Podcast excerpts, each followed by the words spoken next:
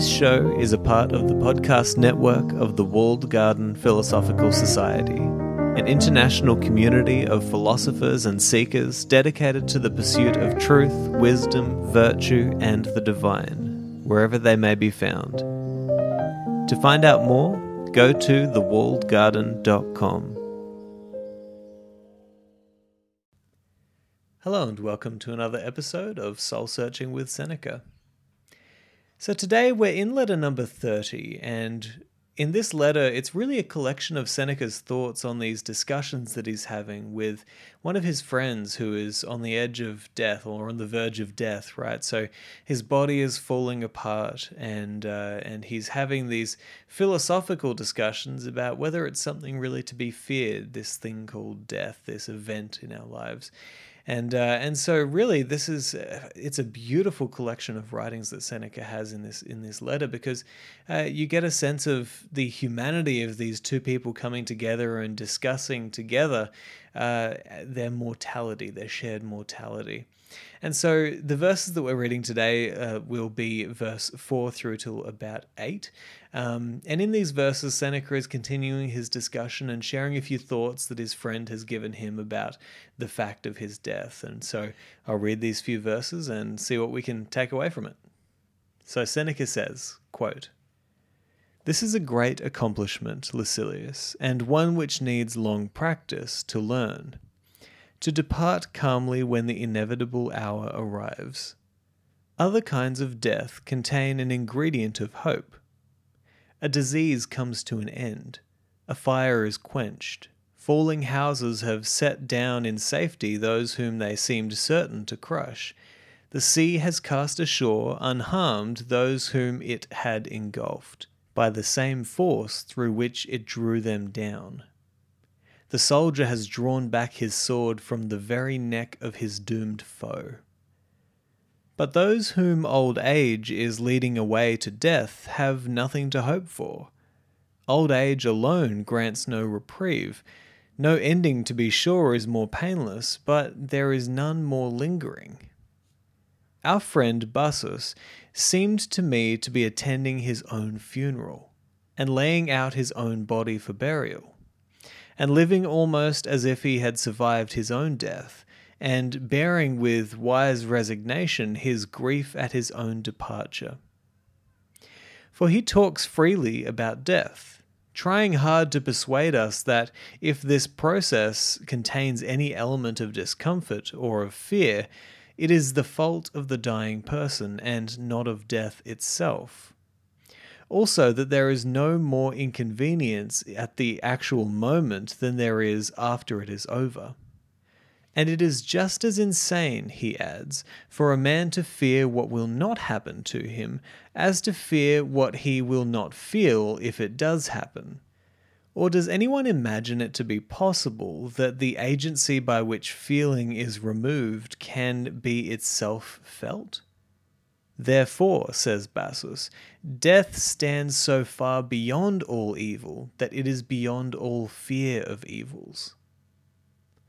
I know that all this has often been said and should be often repeated, but neither when I read them were such precepts so effective with me, nor when I heard them from the lips of those who were at a safe distance from their fear of things which they declared were not to be feared. But this old man had the greatest weight with me when he discussed death and death was near. For I must tell you what I myself think. I hold that one is braver at the very moment of death than when one is approaching death. For death, when it stands near us, gives even to inexperienced men the courage not to seek to avoid the inevitable. So the gladiator, who throughout the fight has been no matter how faint hearted, offers his throat to his opponent and directs the wavering blade to the vital spot. But an end that is near at hand and is bound to come calls for tenacious courage of soul. This is a rarer thing, and none but the wise man can manifest it. Accordingly, I listened to Bassus with the deepest pleasure. He was casting his vote concerning death, and pointing out what sort of a thing it is when it is observed, so to speak, nearer at hand. I suppose that a man would have your confidence in a larger degree, and would have more weight with you, if he had come back to life and should declare from experience that there is no evil in death. And so, regarding the approach of death, those will tell you best what disquiet it brings who have stood in its path, who have seen it coming and have welcomed it. Bassus may be likened among these men, and he had no wish to deceive us.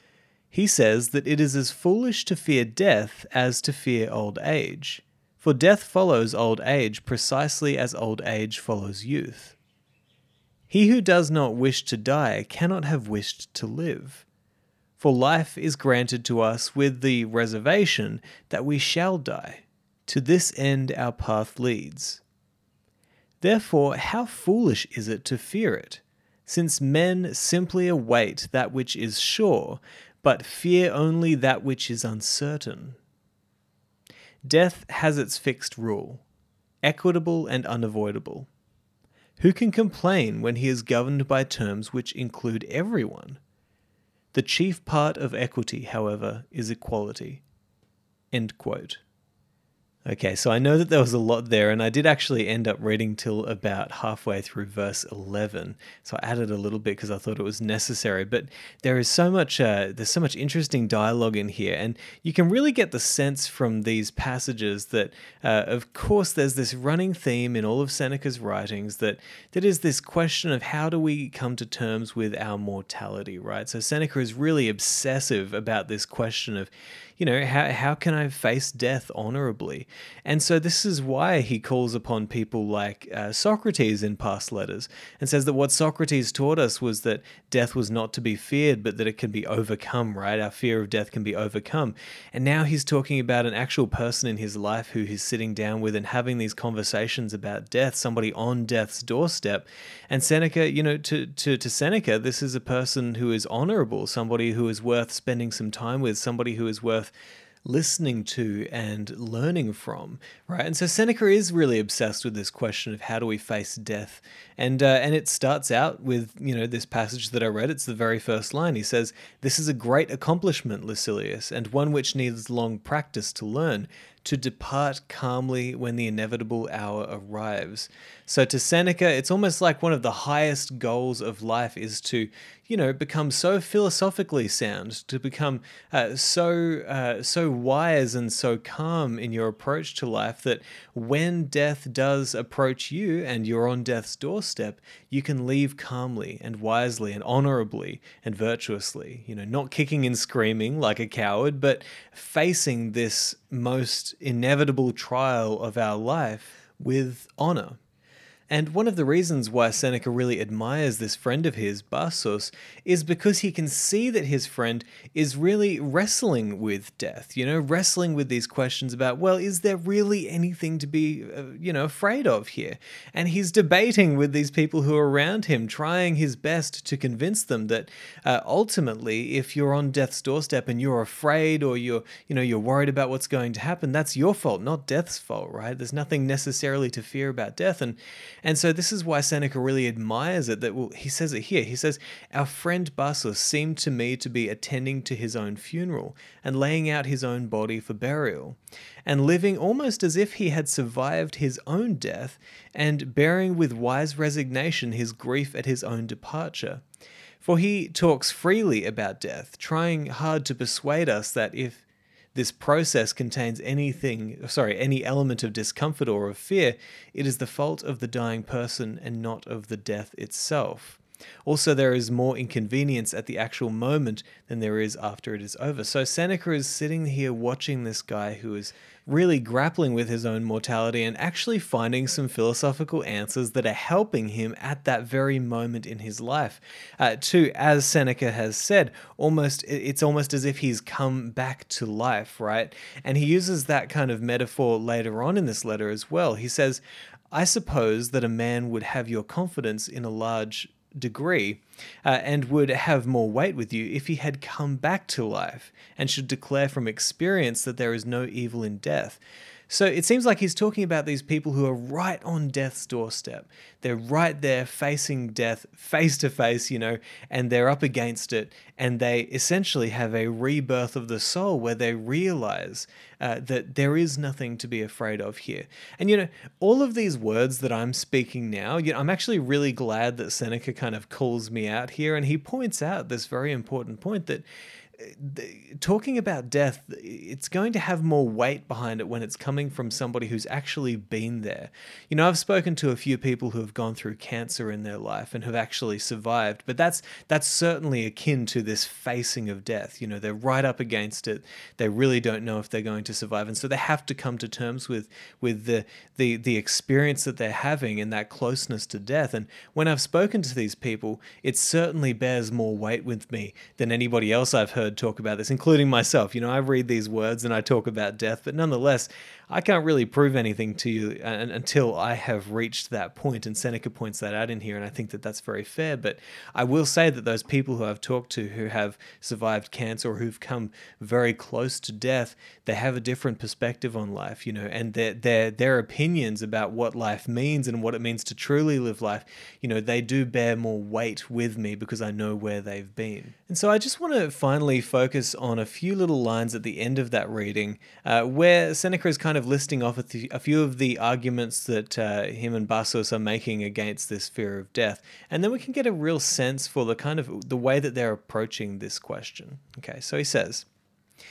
He says that it is as foolish to fear death as to fear old age, for death follows old age precisely as old age follows youth. Okay, so there we see that they're starting to see that life is, you know, that their argument is almost that life is a continuum, you know, from our birth until our death, that is simply a point along this progression, right? And so eh, just as death follows old age, so old age follows youth, so youth follows being born, you know, they can see life in this kind of cyclical nature. There's a cycle, there's a time and a place for everything. Death is simply that time and that place which follows naturally after old age, sometimes sooner. They also say, uh, He who does not wish to die cannot have wished to live. For it is granted to us with the sorry, for life is granted to us with the reservation that we shall die. To this end, our path leads. So, again, coming back to this more naturalistic approach of saying, listen, we're a part of this grand sequence of nature here, right? And we get to live, right? That's it. But there's, there's basically one condition, which is that we have to die right? It's built into the system, it's built into nature. And so to fear something like this, right, is to, to really go against nature. It's going against the very structure of being, right? And please take all of this with the same grain of salt that Seneca gave us, which is to say uh, that it's it's it's going to bear more weight when you hear this from somebody who's actually faced death. And uh, I, I often think when I'm you know reading these words and when I'm discussing them, one of the things that often comes to my mind is how would I actually face this if it was you know right in front of me? And the answer is probably uh, nothing like the words that I'm speaking, right? And so it's it's it's it's it's something that we wrestle with. Seneca says at the start of this line that uh, of this this passage that I've read today that this is something that takes a whole lifetime to learn. You know, we're always wrestling with this. But what I'm doing here is I'm trying to grapple with these questions while I am younger, right? Uh, firstly, because you never know when you're going to come face to face with with death, right? And secondly, because uh, it's never too soon to gain a little bit of extra wisdom around these very uh, important topics in life, right? And so, I'm trying to start young, uh, so hopefully you can take all this with a grain of salt, um, and I'd encourage you to do so. Anyway, he goes on to say, "Death has its fixed rule, equitable and unavoidable." Who can complain when he is governed by terms which include everyone? The chief part of equity, however, is equality. So here he's saying, you know, why are we afraid of something that absolutely every single human being has to face? This is a challenge that isn't unique to anybody. This is pretty much one of the only fundamental known laws of our existence, which is that we are born, right? But then we have to die. Every moment we are getting closer and closer to that inevitability, right? And so he's really trying to say, yeah, look, all of humanity has to go through this, right? Maybe we can suffer with all of humanity, right? But but we don't necessarily uh, have to act as if there's anything special about this specific case with us. This is something that everybody has to deal with. And this is really why I, am such a fan of people like Stephen Jenkinson. Uh, you know, fan is a wrong word. I, am an admirer of people like Stephen Jenkinson, who's he's really on somewhat of a, a crusade, trying to get people to, you know, wise up before the inevitable death comes to them, right? Before they come face to face with this. Because wisdom is the thing that's going to help you to get through this inevitable period of your life, right? This end point. Uh, and this is why we need, you know, and this is something that Stephen talks about a lot in his work, which I really admire. He talks about, you know, this is why we need community. This is why we need ritual. You know, part of the funeral ritual is getting everybody together and saying, "Hey, this is life." You know, let's let's celebrate this person's life, but let's also mourn together, right? Because this is something that we all deal with. We need to find better ways of coming together in our various communities and getting wiser when it comes to, you know, this this mortality that we all have to wrestle with at some point, right? Uh, and so this is what I really think that Seneca gives us in these lines is, is this grappling with these questions around death. You know, whether you're closer or, you know, or farther from death, it doesn't matter. It's never too soon to start asking these kinds of questions, right? And I think that another thing that I just really take away from these lines is just seeing how Seneca is seeking that elderhood. You know, he's seeking these people who are further along in the journey of life than he is, who are seeing something that he doesn't see, and they're face to face with the inevitable trials that he knows he will have to go through, right? And he's trying to gain some wisdom from them, asking them questions, listening to them. There's something really beautiful about this relationship that Seneca is describing here between himself and this person, Bassus. It, there's there's a teacher student relationship here with Bassus being the teacher and Seneca the student, learning how he can face death honorably and with some more wisdom. That's a beautiful thing. That's something to aspire to, is seeking out wisdom from those who are further along in the journey of life, seeing what they can teach us. So anyway, I'm going to leave it there. I think that there's a lot to focus on in this episode. I know we covered a lot of uh, a lot of passages here, but that's okay. I hope it's been useful to you, and I hope that it gets you to ask some different questions in your life, especially pertaining to death, the inevitable reality of our lives. I'll talk to you next time.